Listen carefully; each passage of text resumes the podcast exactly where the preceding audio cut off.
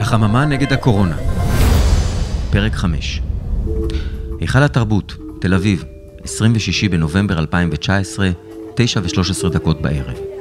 מאות מוזמנים בלבוש ערב מילאו את הלובי העליון של היכל התרבות, מפטפטים זה עם זה ואוחזים כוסות שמפניה. אלה לי, בשמלה שחורה, דילגה ביניהם כשיפתח לצידה, מציג בפניה את הנוכחים. זה סיוט, תפתח, נאנחה אלה לי בהפוגה נדירה בין שיחה לשיחה. אני יודע, אבל אלה האנשים הכי חזקים במשק. כולם חברים טובים של אלכסנדר. את תקסימי אותם כמו שאת יודעת, והם יעזרו לך כשתצטרכי אותם. אמר יפתח, וליטף ברכות את שערה השחור.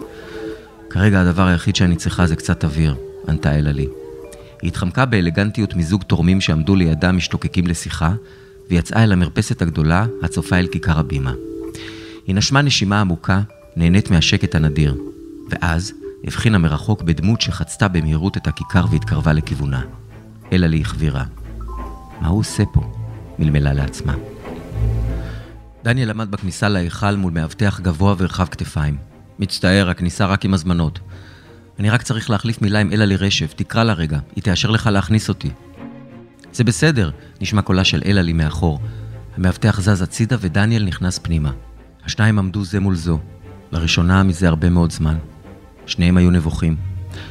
היי hey, ללי, שבר דניאל את השתיקה. אז מה, באת לתרום למפלגה שלי? ניסתה אלה לי להתבדח. לא, כסף זה דווקא הקטע של החבר החדש שלך, ענה דניאל. אלה לי הרצינה ונאנחה. אז בגלל זה אתה פה? כי ראית אותנו יחד בטלוויזיה? ממש לא, האמת שאני צריך את שניכם, אמר דניאל וקרא בכיוונו של יפתח, שעמד מאחור והשקיף עליהם. אתה יכול לצאת, יפתח, לא באתי להרביץ לך. יפתח התקרב אליהם, מנסה להסתיר את עצבנותו. מה קורה, איש? אמר בחיוך, והושיט את ידו ללחיצה, אבל דניאל סירב לשתף פעולה.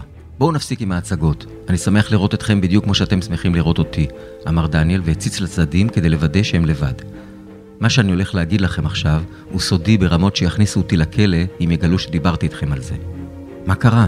שאלה אלה לי בדאגה. שמעתם על הפעולה שהייתה אתמול בלילה בטהרן, נכון? אני הייתי שם. וואלה, סחטיין, אמר יפתח בשקט. מה שאתם לא יודעים זה שהמדען אמנם מת, אבל הוא הספיק להבריח מזוודה עם מבחנות. אני ראיתי אותן בעיניים שלי, ואז מישהו ירה בי והמזוודה נעלמה. אלה לי הזדקפה. מי ירה בך? אתה בסדר? אני בסדר, אמר דניאל, והבחין ביפתח שזז במקומו באי נוחות. אבל מה שחשוב זה שעל המבחנות האלה היה כיתוב בסינית. זה היה שם של מפעל קטן לדגים בעיר ווהאן. מה?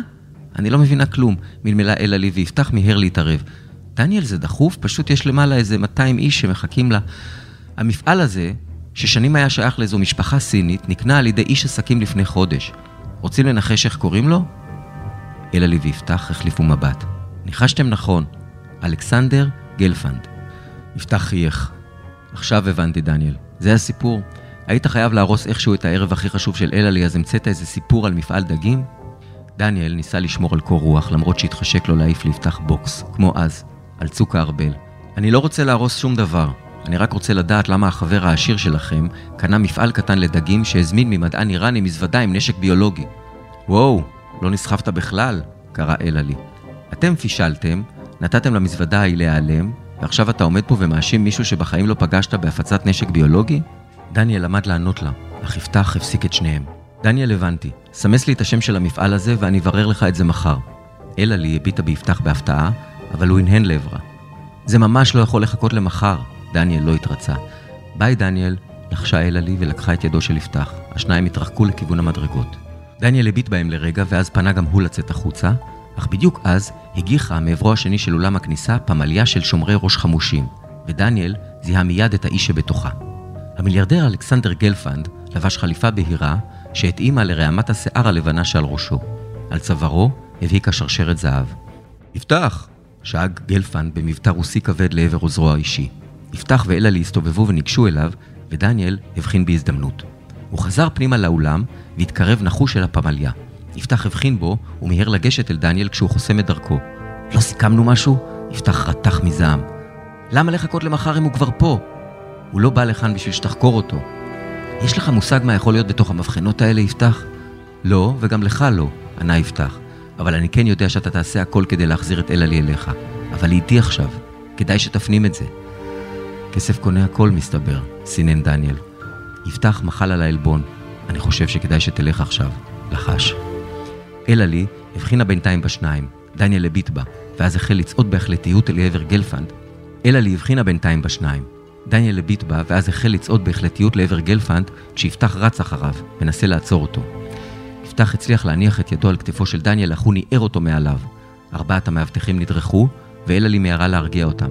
זה בסדר, אנחנו מכירים אותו. מר גלפנד! פנה דניאל אל המיליארדר המופתע. שלא תעז, שמע את יפתח לוחש מאחוריו. יש לי שאלה קטנה, אפשר? מי זה? שאל גלפנד את יפתח שלא הספיק לענות לו. אתה קנית לפני חודש מפעל לדגים בשם פוג'יאן. אתה יכול להגיד לי למה? מה, אתה עיתונאי? שאל גלפנד בחשד. ארבעת המאבטחים התקדמו אל דניאל באיום והסתירו את גלפנד מאחוריהם. למה קנית את המפעל המצ'וקמק הזה? שאלה פשוטה. המשיך דניאל בשלו. אני לא חייב לאף אחד תשובות על העסקים שלי. ענה גלפנד בקול צונן, וסימן לפמליה להתקדם פנימה לאולם. את מרוצה מהתשובה הזו, ללי? הספיק עוד דניאל לצעוק בכיוונה של אלעלי, כששניים מאבטחים ניגשו אליו ולפתו את זרועותיו. הם היו גבוהים ממנו בחצי מטר לפחות. דניאל קלט את יפתח, שהביט במתרחש ממעלה המדרגות. מפחד ללכת מולי לבד? קרא דניאל בארסיות, ובאותה שנייה הניף המאבטח את אגרופו באיום. דניאל הרים ידיים. בסדר, בסדר, אני יוצא. אל תפריעו לעצמכם לחגוג. עשר שניות אחר כך מצא את עצמו דניאל על מרצפות השיש בכיכר מחוץ לאולם. הוא עוד הספיק לראות דרך הזגוגיות הענקיות את אלעלי, מביטה בו ונעלמת במעלה המדרגות. מטוס בואינג 787, טיסה 095 מתל אביב לבייג'ין, סין, 27 בנובמבר 2019, 9.34 בבוקר. תרצה לאכול? שאלה את דניאל הדיילת האדמונית שניגשה אליו. הוא הניד לשלילה, לא היה לו תיאבון. הדבר היחיד שהרגיש היה עייפות. הוא ידע שיצליח להירדם בקלות אחרי כמעט 48 שעות בלי שינה. הוא הסיט לאחור את המושב והניח על עיניו את כיסוי העיניים הכחול. עוד עשר שעות לבייג'ין, חישב דניאל. ואז טיסה פנימית נוספת של שעתיים וחצי, ואז ינחת ביעדו הסופי, בווהאן. הוא ימצא את המזוודה הזו ויהי מה, נשבע לעצמו לפני שנרדם. עשר שורות מאחוריו ישב איש רחב כתפיים.